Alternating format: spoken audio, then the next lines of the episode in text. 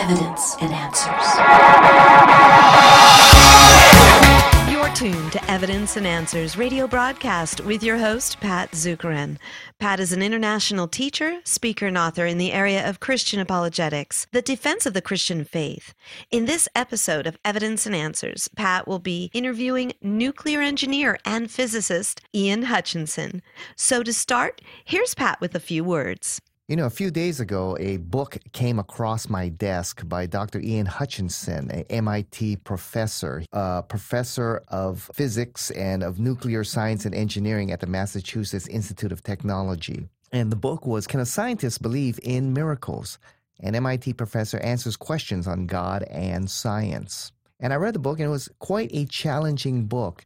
And although I don't agree with Dr. Hutchinson on several of his points in the book, overall, the majority of it I agreed with, and I think most of our listeners who are Christian would agree with most of what he has to say. It is a challenging read, and I thought it was worthy to interview him because he is one of the top scientists in the world. Dr. Ian Hutchinson, a professor of, at MIT, one of the top scientists in the world, and he is a man deeply committed to the Bible and to be a disciple of Jesus Christ. So I thought it was worthy to hear from one of the top scientists of our time and also a committed believer in Jesus Christ. So although in the interview there are some positions he took that I would disagree with, and maybe some of our listeners may disagree with. I think overall we would agree with what the majority of the positions that he took. And so here on Evidence and Answers, as you know, we don't always interview people that agree with us down the line on every philosophical or, or theological position. In fact, we even have those, if you listen to some of our, my debates, uh,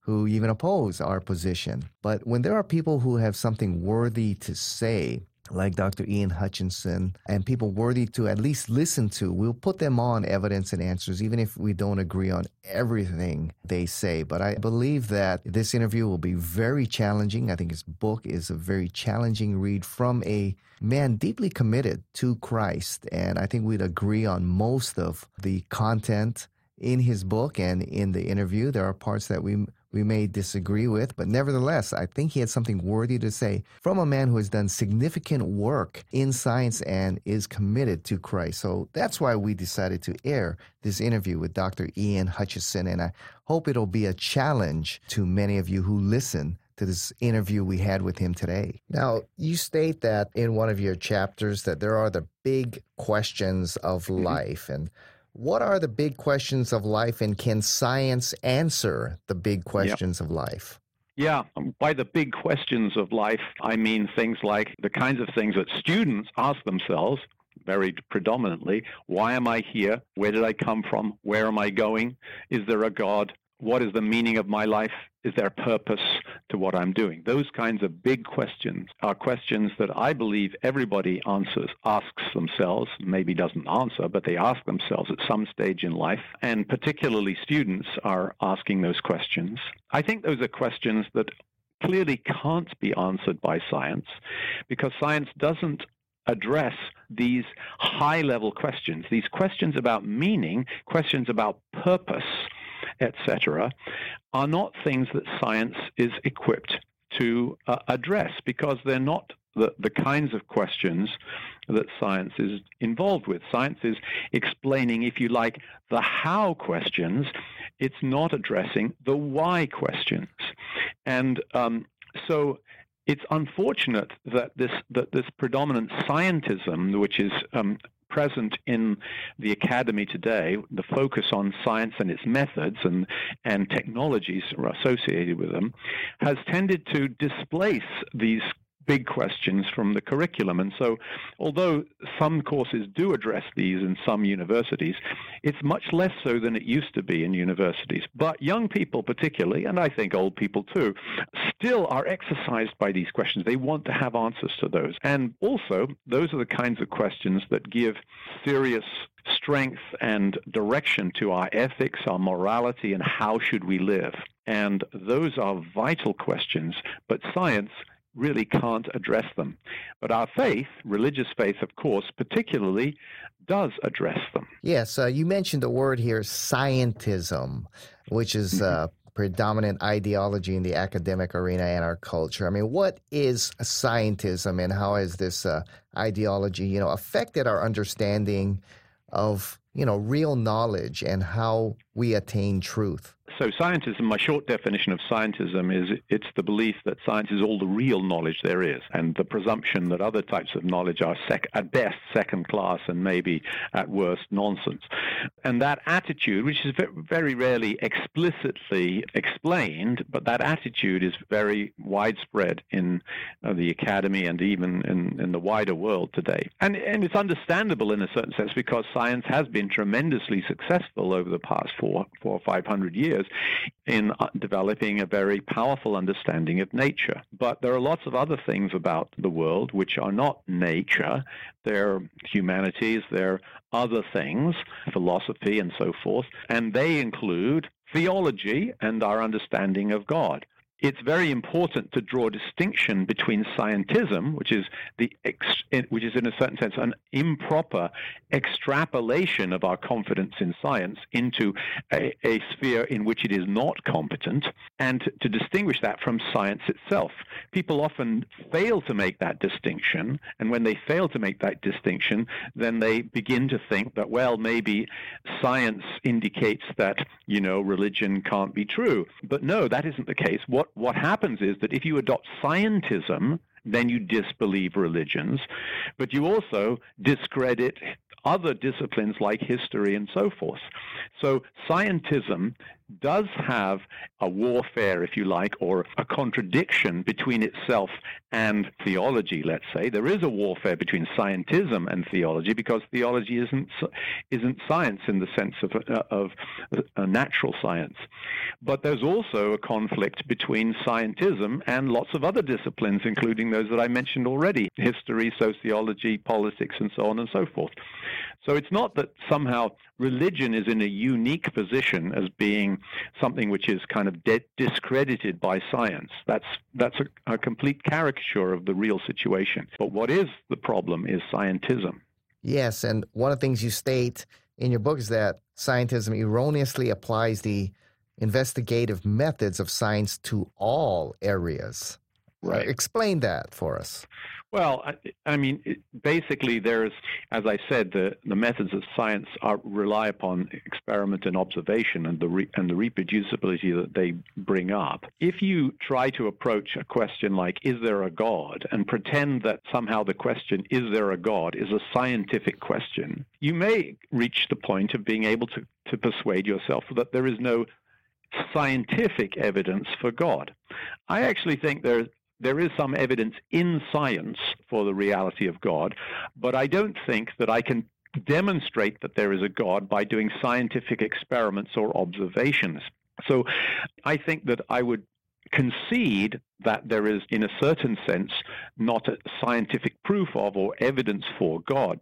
But that doesn't mean that God isn't real, and it doesn't mean that there isn't any evidence for God. The evidence for God is largely not scientific. And the reason is because basically God isn't a scientific question. And in the same way, you know, if you wanted to ask the question, well, you know, does my girlfriend love me? You can't answer that question by doing scientific experiments or observations.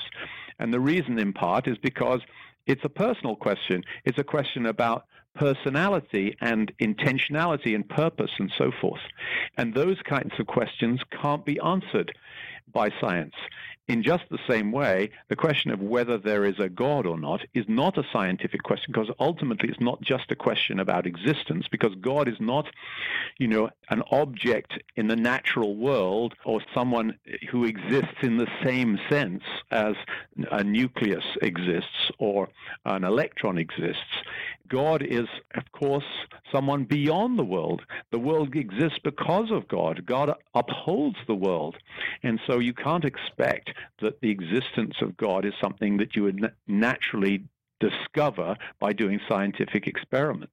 Yes. So, uh, what I hear you saying is that when we look at the scientific data, how we interpret it, the conclusions we come to, those are a lot determined by our worldview and the what philosophical you know presuppositions that we had and, and how we interpret the data and, and what is the most reasonable conclusion of the scientific data that we see and that involves theology and philosophy. Is that what I hear you saying? That's true. I mean, when it comes to questions of interpretation, this is where things become difficult. And as you say, our background presumptions, our metaphysical positions, if you like, our worldviews, uh, have a great influence on those interpretations.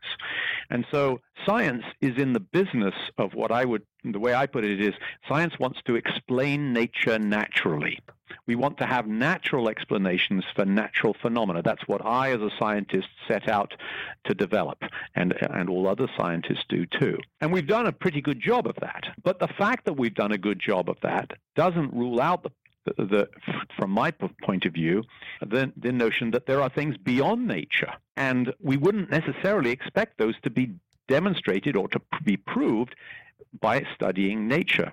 When we see the world, which is well described by our scientific phenomena and our scientific laws, we don't necessarily come to the conclusion that there is a God, but it's not at all a disproof of the presence of God that we have natural explanations for things. So I certainly take the view, and coming back to the question in the title of my book, Can a Scientist Believe in Miracles?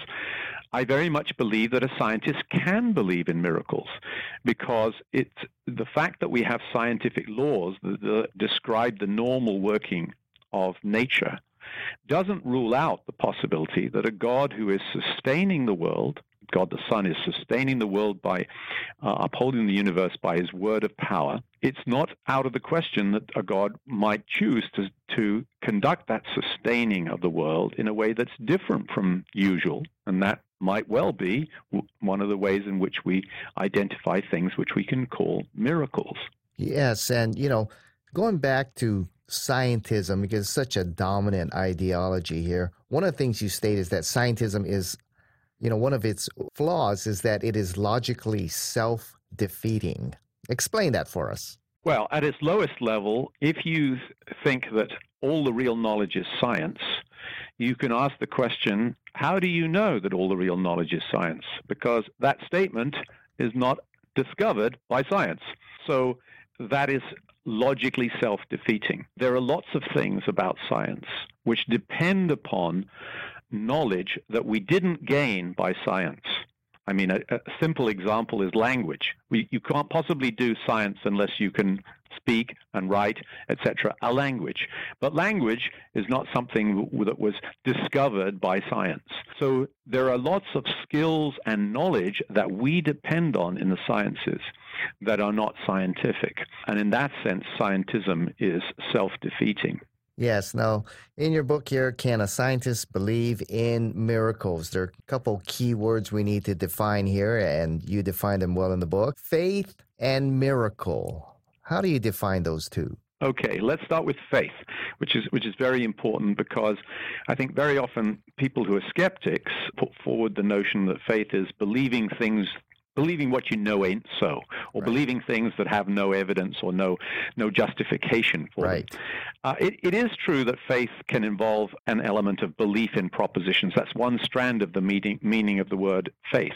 But actually, there are two other strands which are usually ignored by the skeptics, and those and those strands are Faith means trust, trust in a person or in a thing.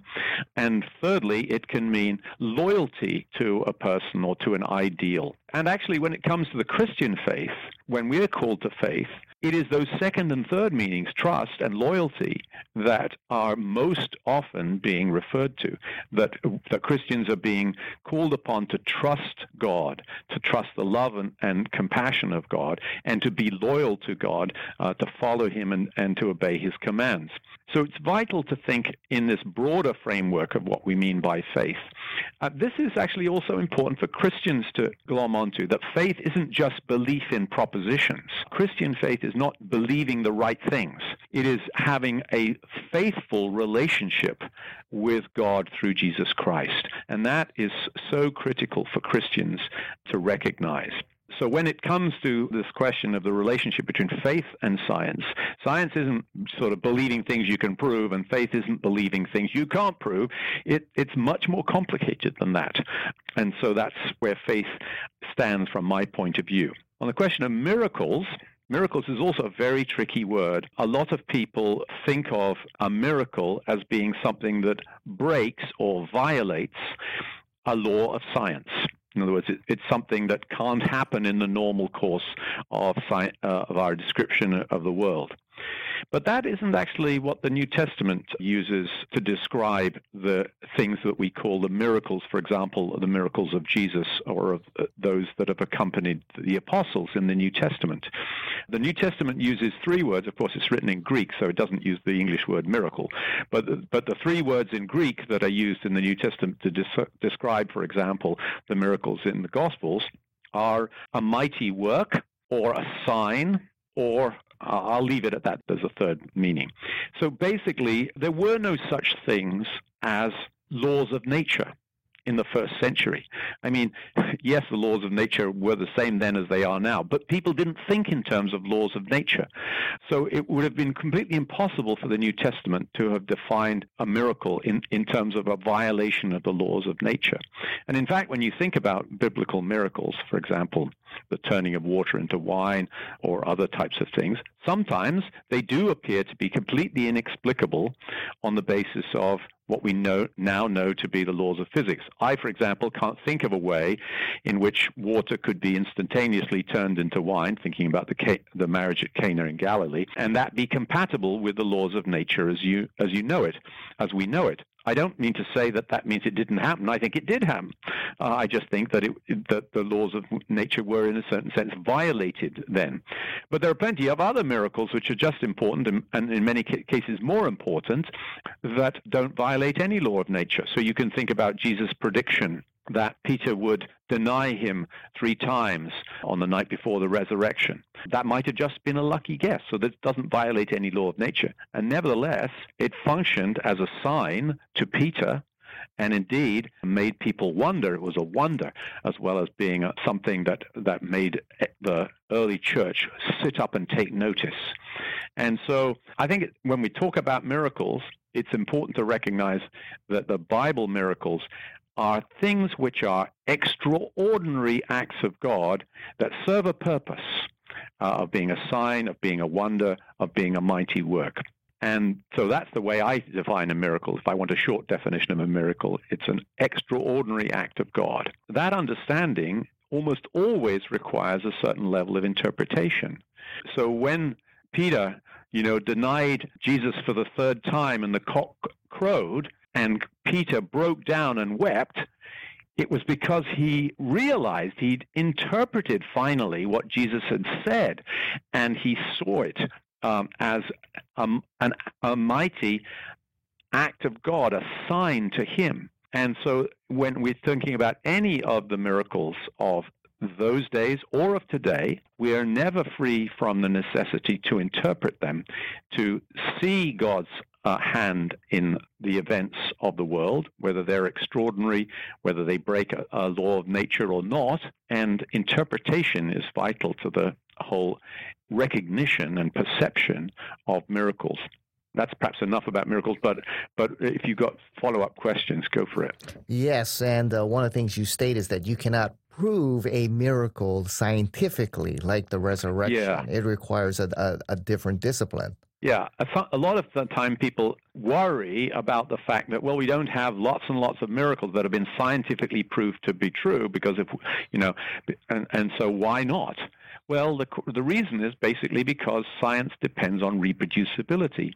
So a miracle, by its very nature, is a unique event. It's an extraordinary act of God. It's not the routine acts of God. The routine acts of God are the laws of nature, okay? That's the way he's routinely upholding the universe, okay? So if a miracle is by definition extraordinary, then it's also, by definition, incapable of being proved scientifically. I don't mean to say scientists can't investigate things. I mean, science can investigate cl- miracle claims and uh, sometimes find find that there is some natural explanation. Sometimes they can show that there's fraud involved, for example. So science isn't irrelevant to miracles, but science cannot intrinsically prove something to be a to be a miracle. And I illustrate this in my book about an example of of an extraordinary event that happened in my life.